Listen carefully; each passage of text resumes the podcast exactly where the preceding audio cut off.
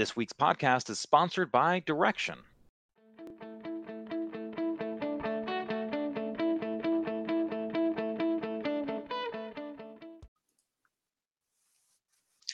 Hello and welcome everybody to the Investing with IBD podcast. It's Justin Nielsen here, your host, and joining me as he does every week is Arusha Peiris. He's a portfolio manager over at O'Neill Global Advisors. How are you doing, Arusha? I'm doing well, Justin. Okay, and it's a little bit different. We're doing a taping on Monday, uh, and this is going to be dropping on Tuesday. It is Monday, February 27th, 2023. And uh, one of the reasons is so we could accommodate our guest, Jon Najarian, co founder of Market Rebellion, frequent uh, contributor on CNBC, and all around great guy. How are you doing, Jon? Just, I'm doing great, man. Thank you. It's wonderful to be here. And thank all three of you for making this happen uh, oh, yeah. on a different day. So thank you. Well, you know, I think it was a very easy call to make. It's like, okay, if, if it's a matter of getting Jon on, I mean, we'll bend over backwards to, to have your insights and everything like that. It's uh, something uh, you're you're one of the favorites, I think, of uh, our audience, and so definitely definitely worth accommodating you.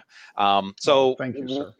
We'll talk a little bit about the markets, of course, as we do every week. And uh, this week, also, uh, Jon's going to get into a little bit of these zero dates till expiration, days till expiration, the zero DTEs. Um, what what that kind of is and you know how how you can kind of benefit from it and maybe if you should stay away from it uh, and what what it does to some of the the, the, the markets um, and then we'll talk about some of the stocks that are on jon's radar. So why don't we go ahead and get started? Jon what what index are you following the most right now to kind of get an overall pulse of the the market? Uh, it would still be and is virtually always the s&p 500 um, okay because within the market, of course, there's a lot of different signals um, depending on if we're talking about the XLF, you know, those stocks in the S&P 500 that are tied to financials, um, stocks that are tied to drug makers and so forth. Um, I'll talk about one of those with you guys in a bit, but um, yeah, overall, as far as how the market is perceiving um, either fear or greed, I generally use the S&P 500 to decide. Mm-hmm. So um, right now, it seems like if we look at the chart of the S&P 500, it seems like this 4,000 level is kind of a critical uh, a critical spot. We're kind of going back and forth between there now. Um, are you looking at different areas of support, resistance? Um, I mean, it was such a strong January, um, but February has kind of uh, turned tail. Do you think this is a normal pullback, or could this be uh, the start of something a little a little more serious?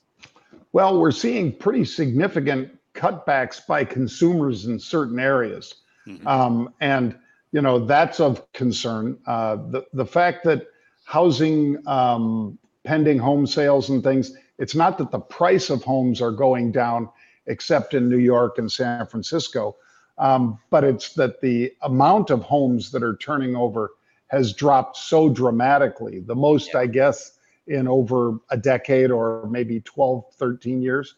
Um, that's a big deal. Um, but it, I think a lot of that has to do with inventory um, mm-hmm. and the fact that they haven't had to cut prices. That we're not talking about 50% less selling price. We're talking about 50% less sales, which is completely different. Um, yeah. But I worry more about credit card debt. Um, I worry about uh, Carvana and some of the high flyers that uh, basically depend on uh, uh, an optimistic consumer, even if they're doing it on credit. And those have shown a lot of kinks in the armor lately. yeah, yeah. Uh, if if not a kink, a, a, a serious dent or maybe absolute rip. yeah, yeah. I mean, we we have a. I mean, it's interesting, John, because it, it seems like we're all at least last six months or so, we've all been becoming macro experts here, and we're all worried about the consumer, but when you see some of this data, it's it, it, the data keeps saying, or at least the people keep telling us that the consumer is okay, uh, that they're they're still hanging in there, they're still spending. How do you reconcile that with the you know having that kind of in the background with what you're seeing in the market action? Well, um, so far, just like you say, Arusha, the uh, um, we've had a pretty good acceleration of that personal consumption index or expenditure, which Yeah. is the PCE.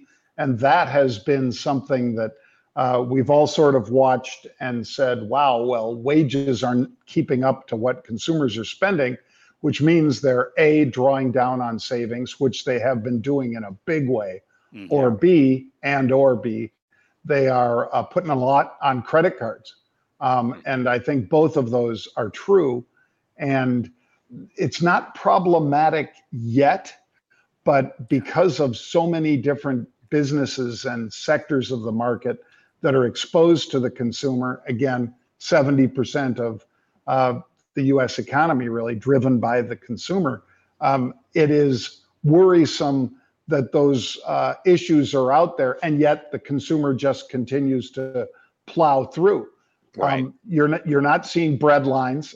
you're not hearing people that um, say, "I'll take you know I'll I'll work for food" or anything like that. But I think it is getting to be more worrisome, and probably that coupled with what the Fed is doing, what the Fed speak from Mester to Kola, um, Kashkari to Mester, they're all talking about, look, we're not kidding around. We're going to hit this thing Yeah. hard, and we're going to keep hitting it. Yeah, it, it certainly seems like it's it's unsustainable for that amount of spending to continue. It's it's like, hey, reminder, folks, that stimulus check isn't coming again. Right.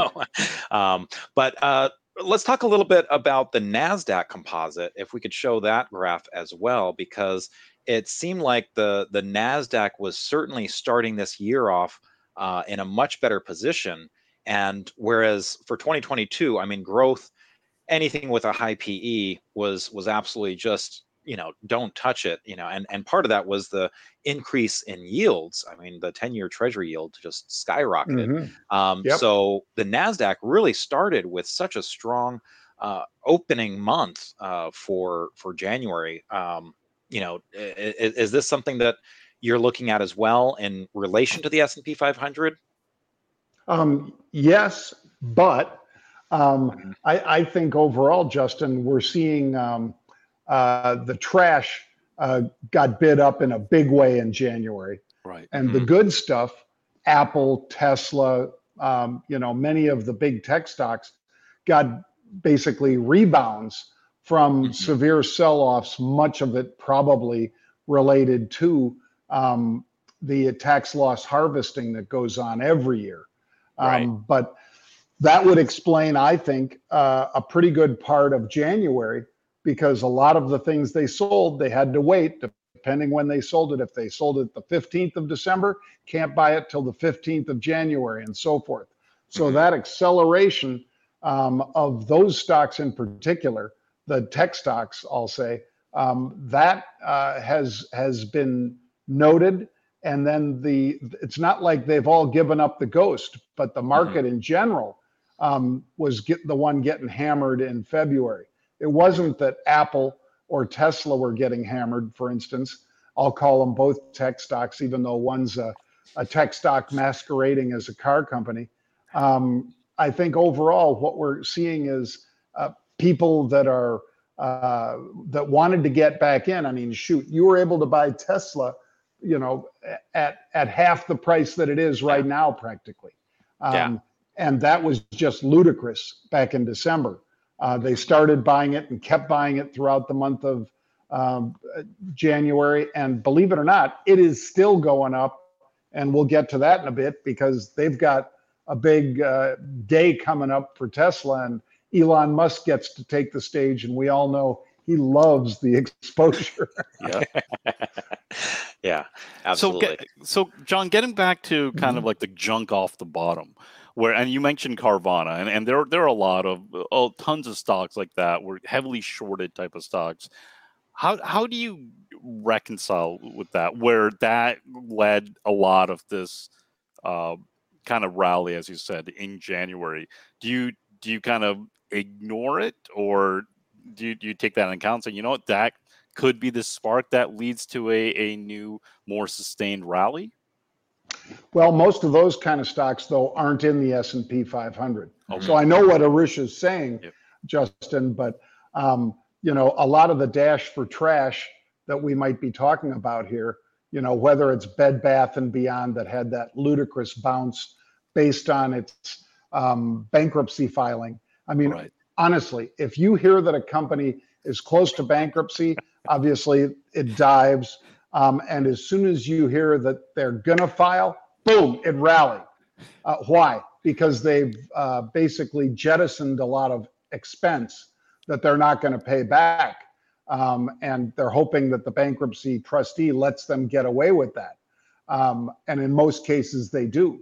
So uh, whether it's American Airlines a decade ago or whether it's you know Bed Bath and Beyond now, you're seeing those kinds of moves whenever somebody is in trouble and filing for bankruptcy. You want to buy the if you could get a heads up uh, and buy just as that news is breaking, you will find that you make two, three, four hundred percent on those plays. I've seen it time and time again. I remember American Airlines, I think below a dime.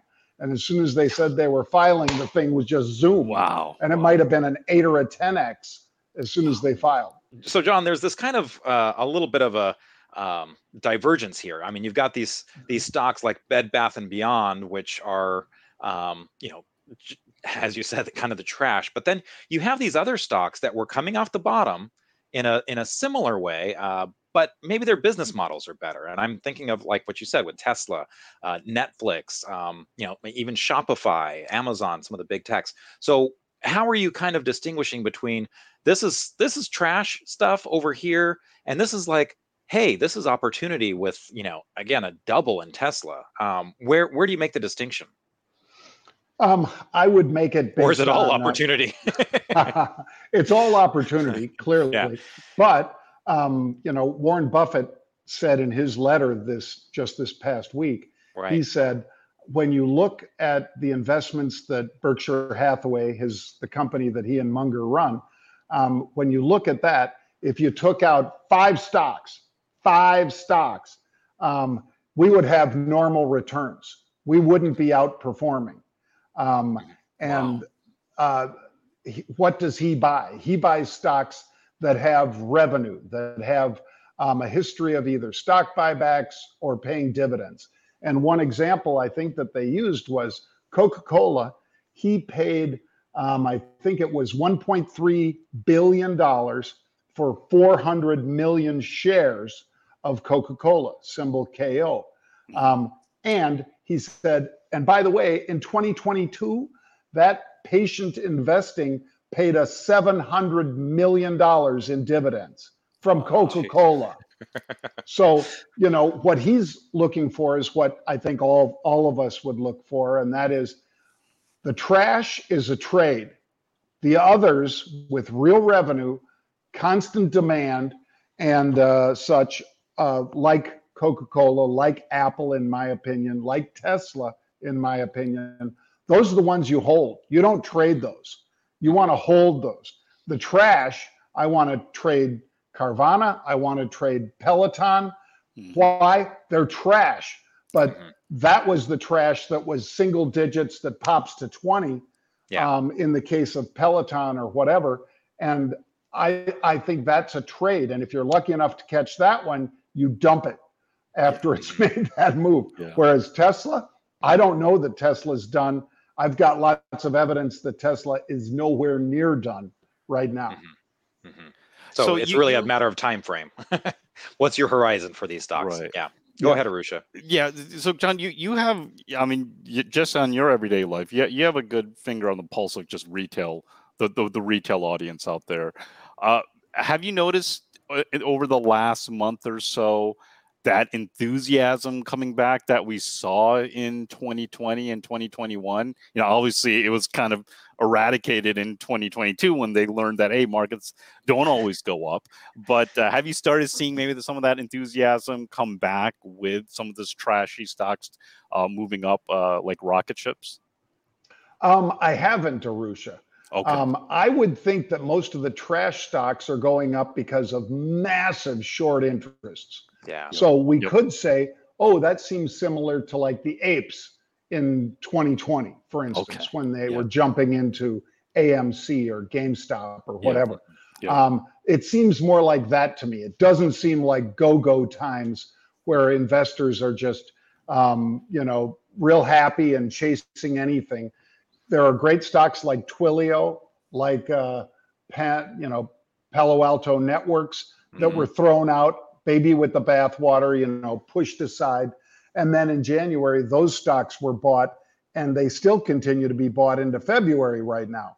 But mm-hmm. a lot of the trash stocks, I think, are getting, you know, these four or five day pops, and then there's just not much to hold them up at those levels. Yeah. So, kind of getting back to an overall, you know, let, us tie a bow on this.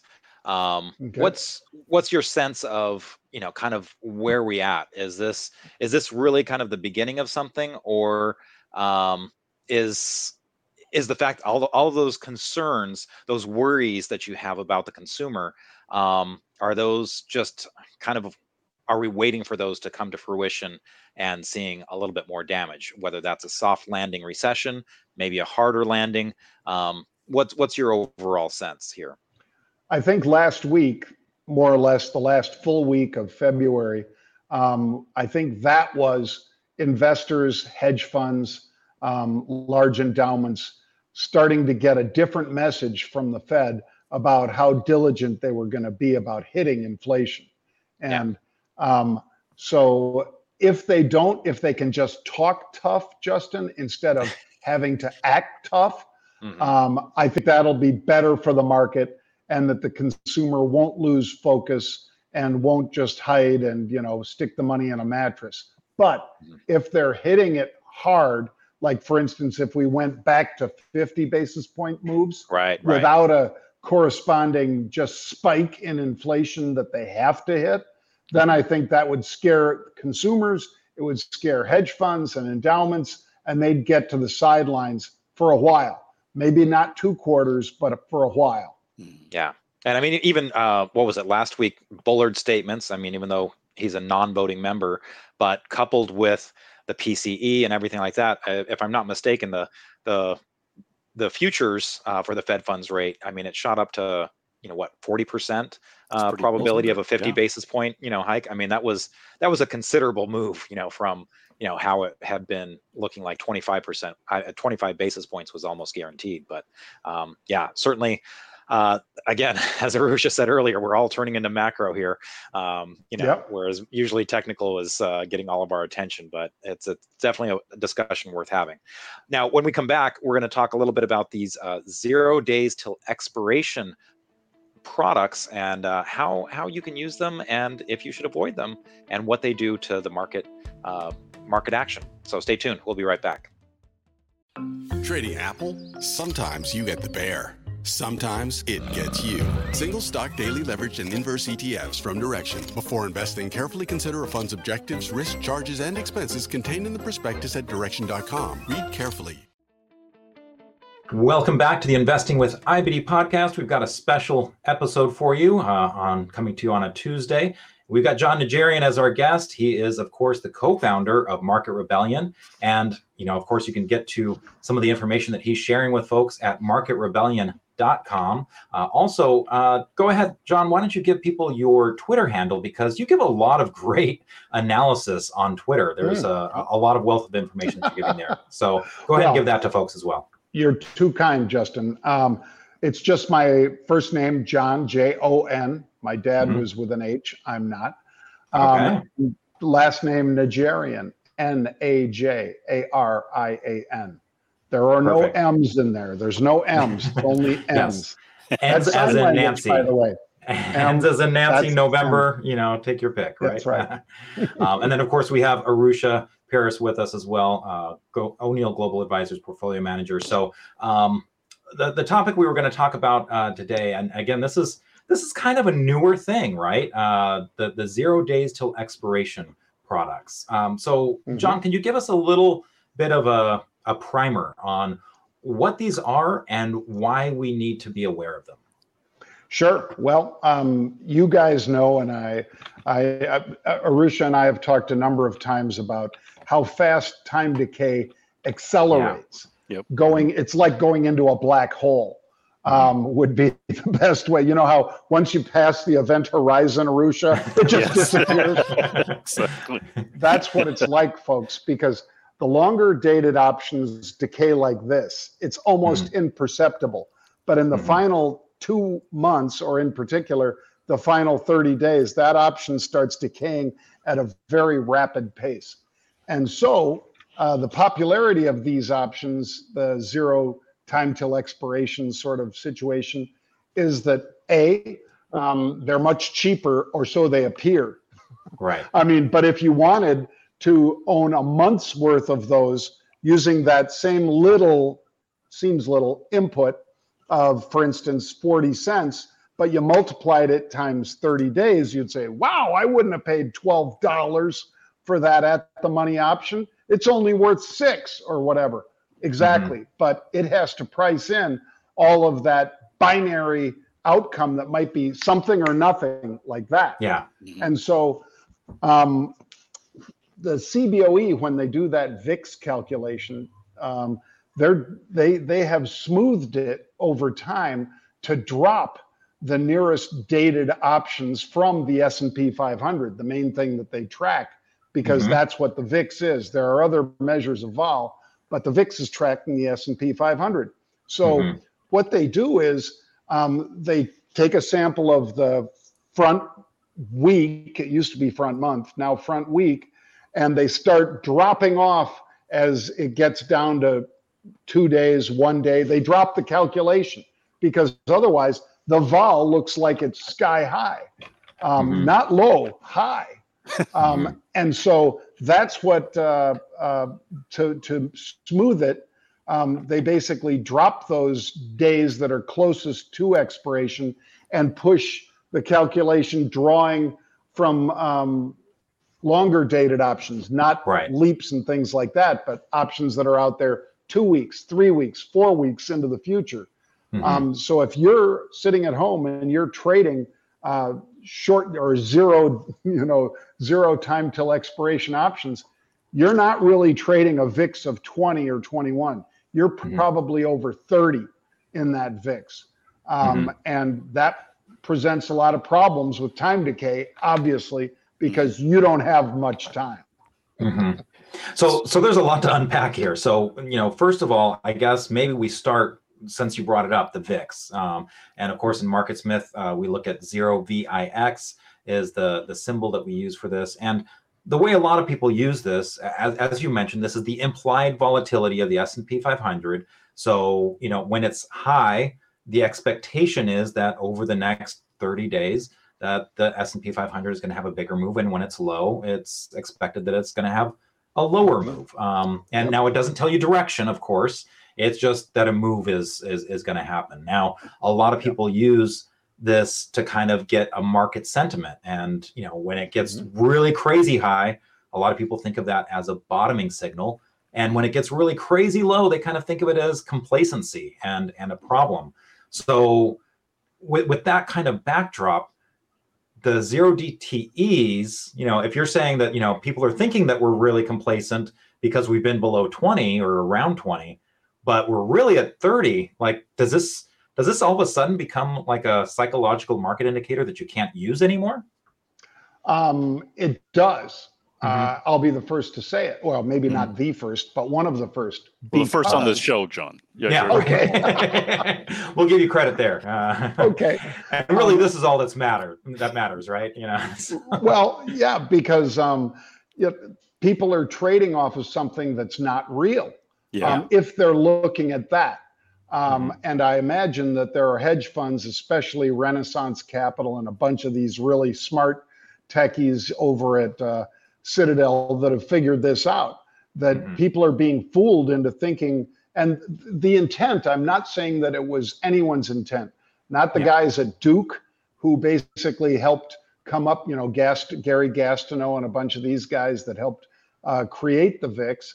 Um, but what they did was they said, well, it's the VIX is too volatile if we count mm-hmm. the short dated options. So that's why, like we said, they push it out further into the future. Mm-hmm. I think the in all likelihood we'll see a significant change in the tracking of the VIX. And if they have one just for the zero DTE, which they could easily do, um, it will be significantly higher and give you a completely different read on what investors are thinking. But it's only for that zero, it's only for that very short term. So Yeah, right. for a lot of investors, they're not the Buffett investors because Warren Buffett could care less about DTE options. He cares about, you know, options because he's a big option trader. Yeah. The Oracle is. He cares about options that are out there three months, six months, a year into the future, not the zero. DTE. Yeah. Now, uh, w- one thing that I've heard about the complaints with the the zero T- DTE options is that it they're they're kind of masking just some some of the vol not just the volatility but other behaviors in the S and P 500 where maybe at a certain strike price people are just loading up and having absurd amount of contracts. Ha- have you heard anything about that? Absolutely. Um, I, I I believe, just as Arusha said, Justin, that you do have a lot of people that do load up for a whole host of reasons. Okay. Mhm. Some of it could be related, could be to market manipulation. Some of it could be that uh, um, they have exposure further out on the uh, calendar. And instead of uh, making uh, uh, a big mistake buying back that exposure that they took on by selling options or whatever, they buy something very short term on days when they're worried about it. And then probably try to trade out of that and leave that longer dated stuff to just, you know, shrink as far as, you know, for people that are premium sellers and things like that. So Mhm. I think it could be used for manipulation um, because the bigger you are buying 20,000, 50,000, and I see that all the time, uh, those kinds of size in the S&P 500, the SPY, in the IWM, in the QQQ. Um, Mhm. I see that a lot on our system. And I think sometimes it's a hedge and other times it's perhaps trying to push the market, you know, like the Joker in uh, uh, Batman when he says, sometimes it just needs a little push. so, so is is this something that um, people just need to be aware of because it's out there and it's it's it's a factor in how the market is playing out and you know the VIX and all these things, or i- i- is this something that people should be trading themselves? Uh, you mentioned this is a very binary trade. It's either gonna it's either gonna work or it's not, and you don't have you don't have time to like adjust your trade or anything like that. So is this is this something people should be trading themselves or kind of stay away? Well, and I hope nobody uh, that's watching takes offense to this, but this is really deep end of the pool stuff. Yeah. Um, This is like, you know, you're in uh, advanced trigonometry or whatever, or Mhm. um, string theory if you're a physicist. Mhm. Um, because not because it's not understandable, but because if you're not aware of how badly that time decay can work against you, right. you should not be in these options. Um, But uh, we we already know weekly options, I believe, are over 54% of the volume that trades right now Amazing. in That's the incredible. markets. Now that's not Uh-huh. zero DTE, that's five days, Mhm. you know, 5 Uh-huh. DTE, or tomorrow morning um, it would be four DTE and so forth. So And and everyone was thinking that was crazy, right? When those were coming out, Yep. I was Yeah. like, that was way too short term. Mhm. Right. I remember, you know, because I'm so old, Arusha, I remember I started trading in 1981. And uh, back then, we Options were only new. Had, yep, we only had quarterly expirations, Wow. and wow. and only about 20 or 30 percent of uh, stocks had puts. They Mhm. didn't all have Yeah. puts, even. Yeah. Mhm. Now, of course, we have puts and calls, same strike, of course, uh, for nearly every stock. An awful lot of them have weekly expirations. Um, and, and as you move into that territory, you've changed the game. Yep. Yeah. And it made things more affordable for speculators. And Mhm. it also made things more difficult for all but some of the smartest people out there that are uh, in uh, in most cases, I would think feasting on the people that are because every time there's something new, there's somebody who doesn't understand it, yeah. and those are the people that get carved up, just like they yeah. say at the poker table. If you don't mm-hmm. know who the chump is, it's yeah. you. yeah, right. you know, and I mean, to your point, I mean, if you just look at a uh, a graphic showing the volume, you know, from when you started in '81 to the volume in options trading now, I mean, it's it it looks like an exponential you know curve uh, it's just yep. massive the amount of volume that has changed there right so when i started it mm-hmm. was three or four hundred thousand contracts a day between right. the four options exchanges Pacific, mm-hmm. Philly, Chicago, Amex. 400,000 total contracts. Now, this year, 2023, we've seen 72 million, I believe, was mm-hmm. the record. Oh and gosh. that was set this year. We're averaging 47 million a day. So, yeah. to Justin's point, plot that out, folks. 1981, 400,000. Today, yeah. 70 million is the high, and 47 million is the average. Mm-hmm. mm-hmm. That's crazy volume. Yeah. And, and, and what you were saying before is, you know, sometimes you have these um, these calculations, I like the VIX index, um, you know, which again for the time it it had you know it had everything it needed and and, and i mean even that that calculation changed there was for a while the old vix calculation was what was on the s&p 100 um, yep it was on the oex Yes, and the so S&P then 100. they switched it to the S and P 500. Um, so you know they adapted it, and you know now you've got something you know a new product, and as you said, sometimes there's these unintended consequences uh, from these products. So so Jon, to kind of just wrap this up, what's you know zero DTE? I mean that's that's one of the latest products. What what do you think is coming up in the future, and and what can we expect from that? Well, I'd say the first thing will probably be zero DTE options for equities for Apple, mm-hmm. for Tesla, um, for Microsoft, ones, yeah. for Google. Um, and what will that mean? Quote traffic like you have never seen. Mm-hmm. because right. each time they do this, when you go from weeklies or when you go from monthlies to weeklies, now you've created a lot more stress. You've created a lot more data to get through a pipe uh-huh. that unless you made the pipe a lot bigger, you can only get so much data through that pipe. So it mm-hmm. starts mm-hmm. backing up, and all of a sudden the, the data's back here. You think you're seeing live quotes, and you're really not. Uh huh. And so does that? Wh- where does that leave people in terms of uh, for those that are kind of behind? You know, how much of an edge do they lose, and how much of an edge do those high frequency traders get? Um, the high frequency traders definitely get an edge, but mm-hmm. Joe and Jane aren't really hurt that much because they're not mm-hmm. trading millisecond by millisecond.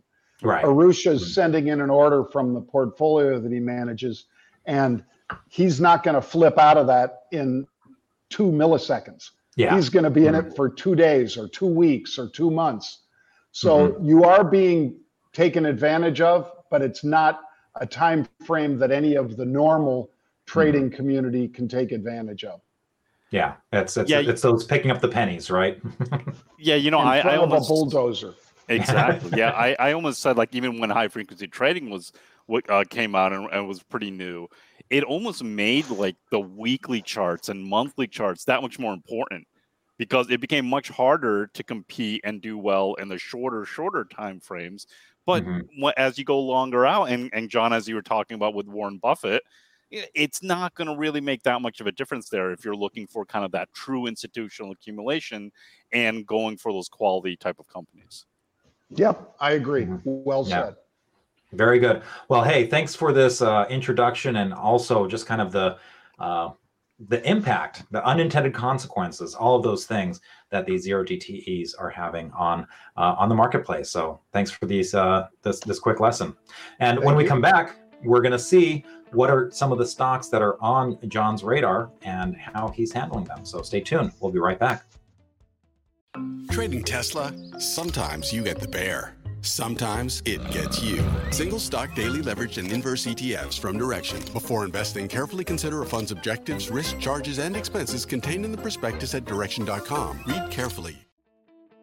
Welcome back to the Investing with IBD podcast. It's Justin Nielsen, your host, and Arusha Peiris is joining me as he does every week from O'Neill Global Advisors. He's a portfolio manager over there. And our special guest this week is Jon Najarian, co-founder of Market Rebellion, options expert. Uh, you know, just so knowledgeable on the market. So we're we're just so happy to have him here today. Um, so Jon, let's talk a little bit about stocks. Um, what do you have on your radar right now? I mean we might as well start with Tesla because you kind of already uh, have talked a little bit about that. Um, a big week for Tesla. Uh, Elon Musk, as you mentioned, he likes the stage, and everyone's talking about Master Plan 3.0 on the Investor Day that's coming up for Tesla. Yeah, uh, exactly, Justin. And you know, keep in mind that Mr. Musk famously threw that brick at yes. the Cybertruck. Yes, right. on one of these investor days. Twice.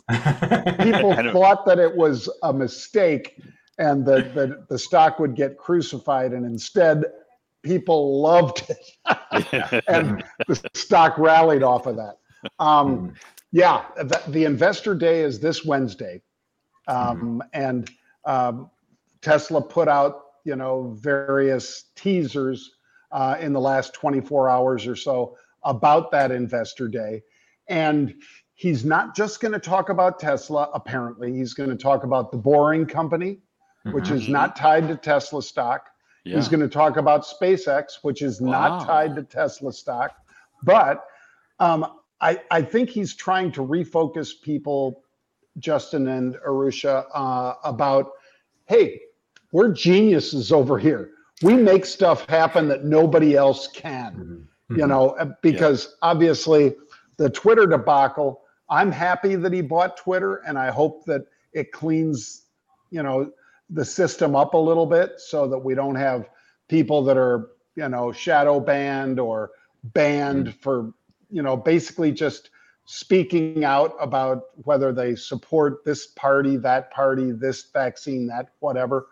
I, I thought all of that was bad on Twitter. But um, it's nonetheless been a distraction for Mr. Musk for most of 2022. Um, and his stock suffered for it. So I think um, that he's likely to wow us with some of the things that they've accomplished, not the least of which is Starlink as part yeah. of SpaceX, because it's what I use down here in Puerto Rico to get oh, wow. my Wi Fi. Um, mm-hmm. And it's fast as heck.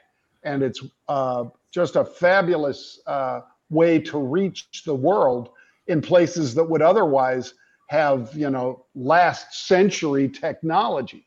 Yeah. Um, mm-hmm. So I think he'll he'll focus a little bit on that. Um, I think he'll talk about perhaps Model Two, um, things like that, extended battery lives and so forth. I mean, just just today they talked about how the Giga uh, Berlin has yeah. now hit 4,000 cars per week. Right. General Motors won't make 4,000 EVs.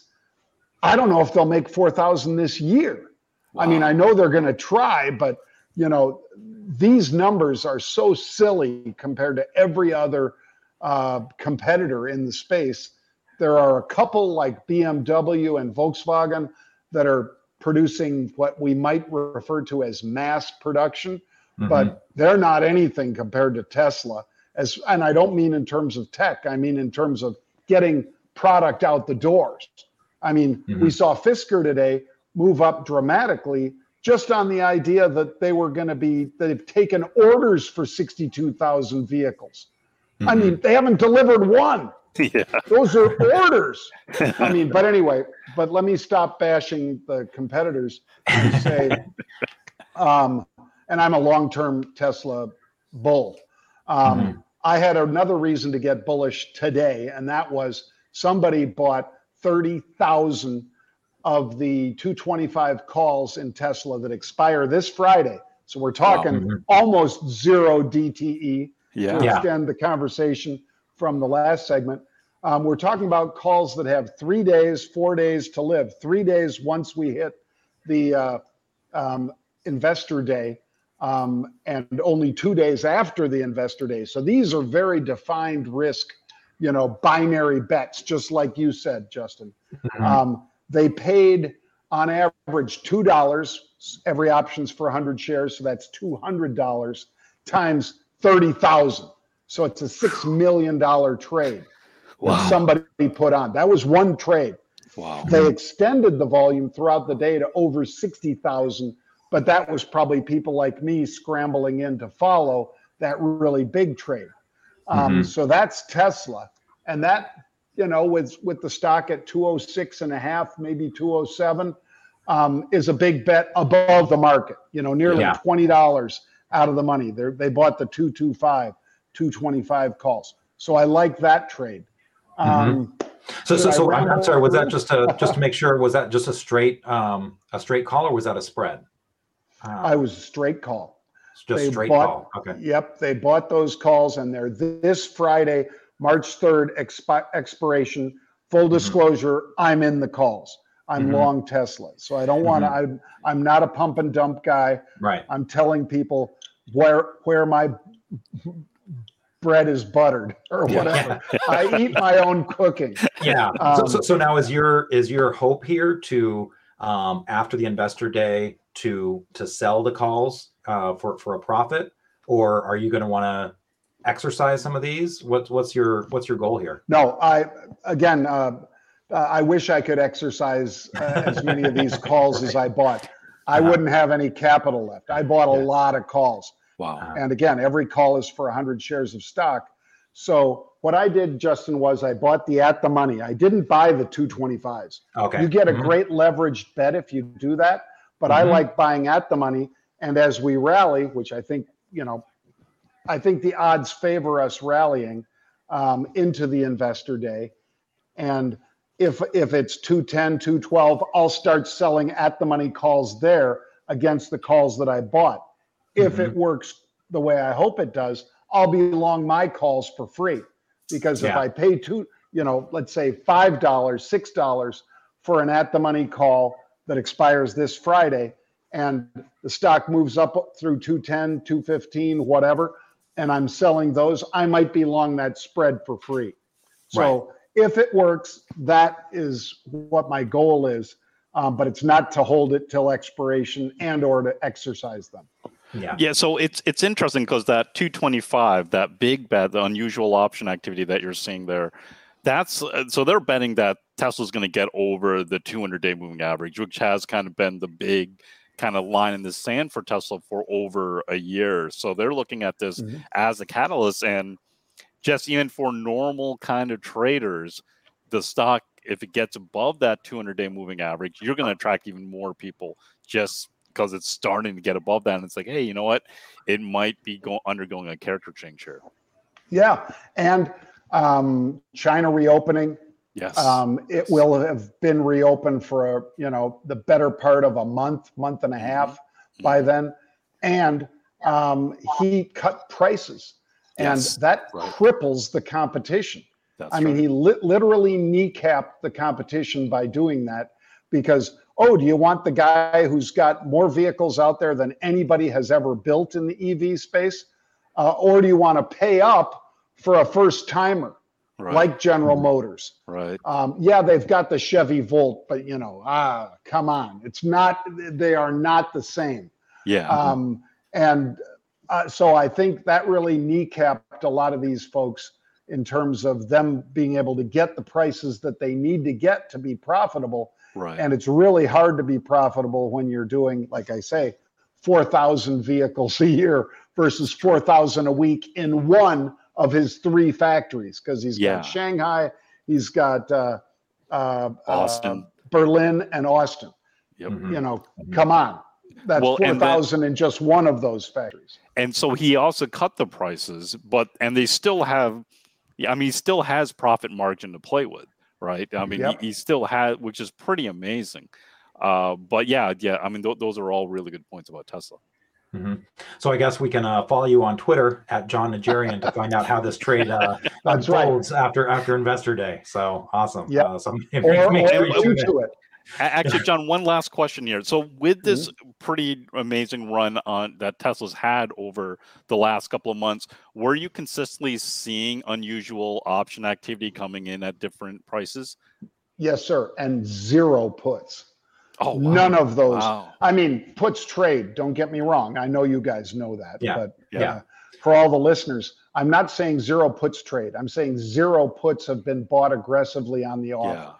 Wow. Um, and that's despite the thing doubling in price. Yeah. Um, Mhm. So, uh, yeah, we've had buying at the 145 strike, 160 strike, 180 strike, 200, now 225.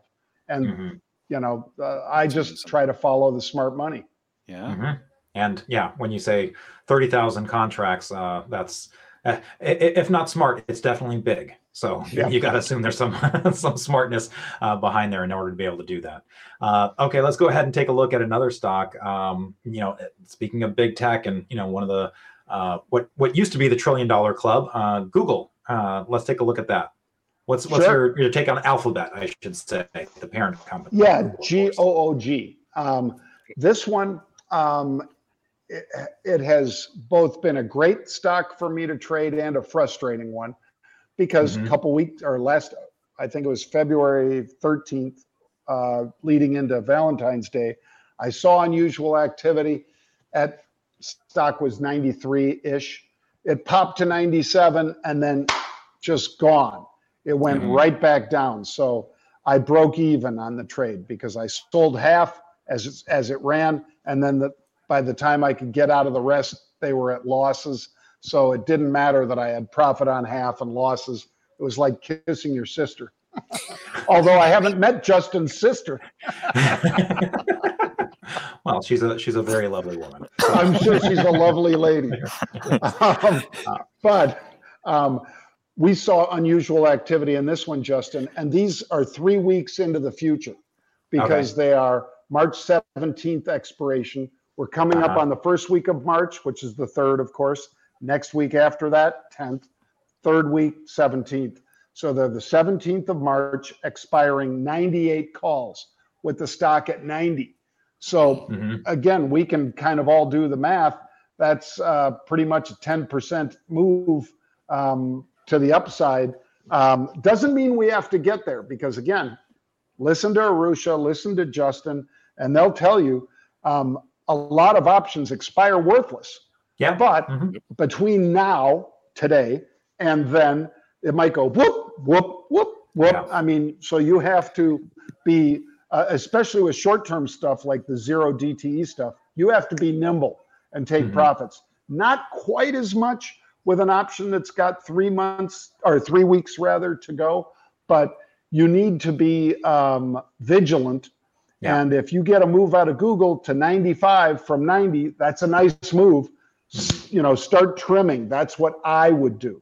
I would Yeah. start trimming at that point. Um, And to does it have point- to get to? Yeah, it doesn't have to get to 98 for us to make money, folks.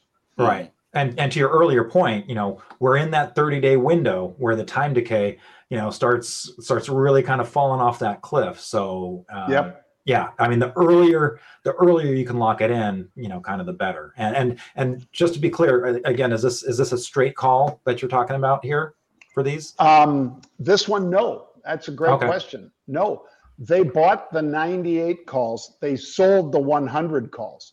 Okay, so, So they spread. bought the 98 calls for 42 cents, which means $42. Again, Mhm. every option's for 100 shares. They bought 25,000 of them. So Mhm. multiply 25,000 times $42 or um, if you if you prefer, multiply 2.5 million times Mhm. 42. You get the idea. It's a lot uh, or t- uh, I'm sorry, times 0.42. It's a lot of money on Yeah. the table for this trade. Um, Mhm. They sold the 100s for 24 cents. So that Mhm. means they're only in it for like 18 cents, give or take, if it, the numbers as I recall. Um, so that means this is a smart trader who wanted to define 98 to 100 and Mhm. said, if we push into this area, I'm going to make a fortune because I could turn an $18 investment into a $200 investment. I'll do that trade all day. And that's Right. why they were doing it. And to your point, that was a spread. Mhm. Now, are there any catalysts for Alphabet coming up? Kind of like you know with Tesla, there there uh, there's that clear catalyst. Um, are there any events, or is just, uh, or is this? More... Let me tell you what I think the event is, Arusha. Yeah. I think they come out and say, "Oh, by the way, Chat GPT. That's what I was thinking. Take a look at ours." Yeah. yeah. Boom. You know, yeah. because and it won't be that mistake with uh, Shakespeare or the Bard. Um, right. It will be, you know, oh, let us demonstrate. You know, even if they just came out with a release that said, we're going to demonstrate our newest they've got 10 of them right now right mm-hmm. something like that supposedly yeah we're going to demonstrate such and such our ai right. on this date the market right. would scream yeah if that was the case i do not yeah. have insider knowledge of that I'm just saying that would be a potential catalyst Mm-hmm. Yeah, no, I mean, if they if they're able to kind of demo it on the search engine or within Gmail or something yep. like that, that could alleviate some of the fears that people have been having with Alphabet. That's a really good point. Mm-hmm. So, so this is kind of uh, again because you have that expiration of March 17th at this point. Um, mm-hmm. You know, things like I mean, the relative strength line. We're looking at that, and I mean, Google just hasn't been outperforming the S&P 500 for a while. It just no. got that resistance right at its 200-day moving average line. Those are kind of things that you don't necessarily care about right now because it's a trade, short term. All you need is that that pop, and then you're out. And thank you very much. Um, I'm taking my money going home. Yep. Yeah. But I've got one more that's a longer term trade. Okay, um, let's take a look at that. And if you're somebody who, like me, I'm I'm not scared but I do worry that the Fed could overstep. Mm-hmm. Um, if you look at the XLI, this is mm-hmm. the uh, industrial spider. So spiders, folks, I, I, know most of your viewers are very informed, but a spider is a subset of the S&P 500. Mm-hmm. And in this case, it's a subset that has Honeywell, um, Union Pacific, um, uh, UPS, and I forget the third, but anyway, those are the top three holdings in this ETF. So they took the S&P 500, defined it down to something that they said, these are the financial stocks, these are the energy stocks, these are the, mm-hmm. and those are known as spiders. So this mm-hmm. one, this spider is XLI, industrial stocks. They will suck if we go into a recession. They will suck. Yeah. Um, so uh, somebody's putting on a bet in June, a full quarter into the future, much slower time decay, much more, you know, uh, normal pace. And if you look at where the XLI came from and where it is now, mm-hmm. it's been a run yes. for the XLI in the last three months, a straight run to the upside. Could this one, and there you see it on the chart there. If you see, you know, it getting up here against resistance, and it could, you know, make that fall. Um, that's why I think somebody's buying a lot of these puts. They mm-hmm. bought puts that were under the market. I can't recall the strike right now, but they were buying puts with yeah. this XLI basically uh, uh, significantly higher. So it's a bet that it goes 10 or 11% lower in the next, uh, call it 90 to 100 days. Mm-hmm. So, so they're betting the the Fed is going to break the economy. Uh, that or there's some catalyst out there that's going to cause the Fed to do that. Yes. Yeah. Yeah. Like a hot inflation reading or something. Right. Exactly. Yeah. Right. And and to your point, I mean, you know, if we just look at the Dow Jones Industrial Average, um, you know, that had, I mean, that was screaming. You know, that was screaming off the October lows in the same way that this XLI was screaming off of those October lows. It, it seemed like mm-hmm. that, that's where a lot of the action was, and um, yeah, and you look at it since, and I mean the Dow has you know not really gone anywhere. XLI has held up maybe a little bit better than the Dow, but um, it, it certainly flattened out and was not participating as much when growth took off in January. Um, XLI was you know was kind of petering it out at that point. Yep, so, true. Um, yeah, and uh, I, I, think maybe uh, either Raytheon or Caterpillar might have been one of the ones that you were looking for as uh, rounding out the holdings. Or Deere, um, right? Deere. Or Deere, yeah, Deere yeah. I think is up there. So, um, yeah, again, the, the, these these were a lot of ones that were holding up a little bit better in 2022, and certainly, um, you know, ended the year very strong. So, uh, and, and I mean, look, today it was uh, it was a good day for it today. I think of the 11 sector spider funds, sector uh, funds, this was number two today. XLY which holds Tesla, uh, was was number one, uh, so significantly higher. So, uh, any any final words, uh, Jon? I, I, really want to thank you so much for being on the show again, um, making the time. Uh, I know you're doing some traveling to to Europe, all, all, sorts of things. Uh, so it was it was great having you. But any any final thoughts? Um, um I, I'm always optimistic Justin and Arusha. Um, and I always appreciate being on the show with you guys, talking smart um, about subjects that matter. Um, so uh, don't take anything I say, folks, as uh, me bashing the US or anything else, because I, I love the economy. I love being here in America.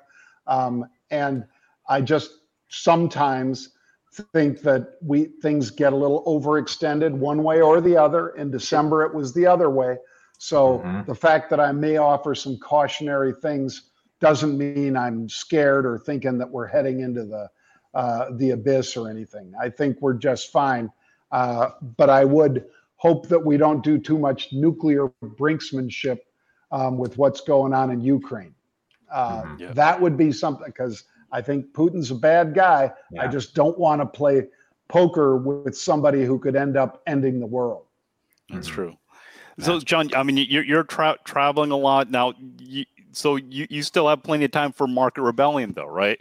You're, you're, you're oh, yeah. I mean, the right. So, so talk a little bit about that because I think, you know, our, our, especially our our audience, we're definitely much more focused on stocks and stuff like that. But talk a little bit about market rebellion and about uh, the unusual option activity education that they can get there too.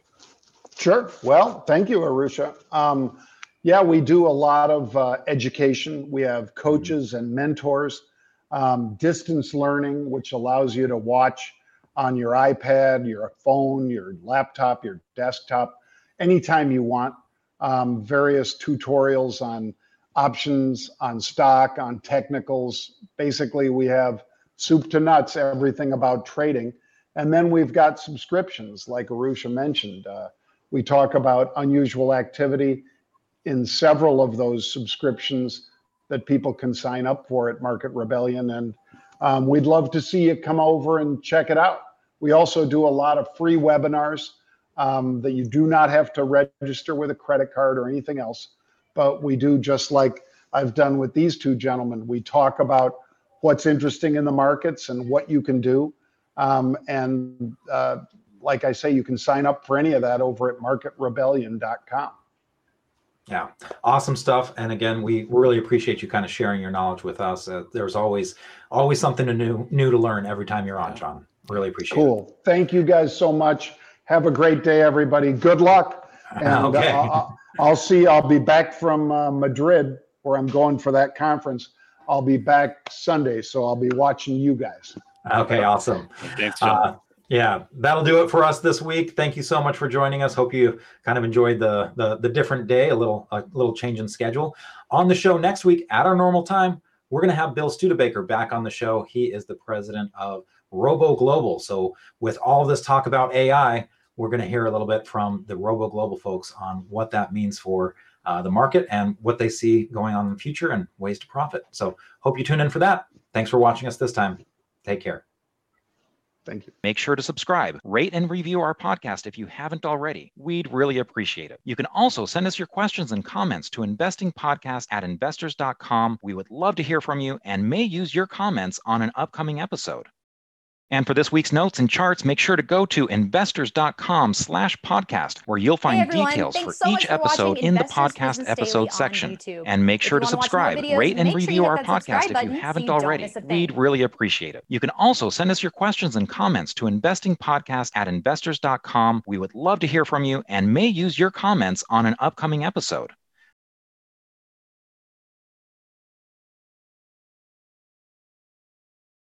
This podcast is for informational and educational purposes only, and nothing should be construed as a recommendation to buy, hold, or sell any securities. Make sure to consider consulting with your financial advisor before making any investment decisions.